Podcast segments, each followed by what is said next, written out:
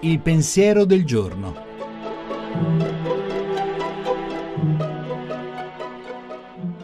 In studio Monica Mondo, giornalista, autore tv.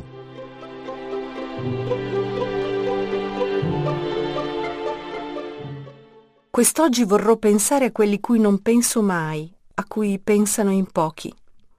A chi è solo, vecchio, ammalato, straniero. A chi è stato abbandonato e non crede che sia possibile risorgere da un amore tradito. A chi è solo nell'anima e non spera di trovare più ascolto e bene.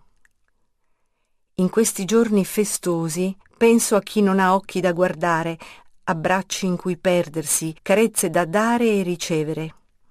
Io non riesco, sono troppo fragile per soccorrere la solitudine, poi mi vergogno della mia impotenza e scappo, fingo di non vedere.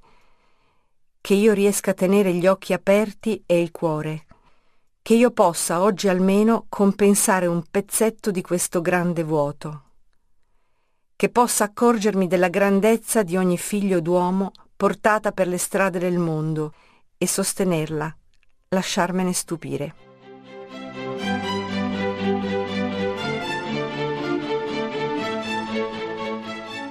La trasmissione si può riascoltare e scaricare in podcast dal sito pensierodelgiorno.rai.it.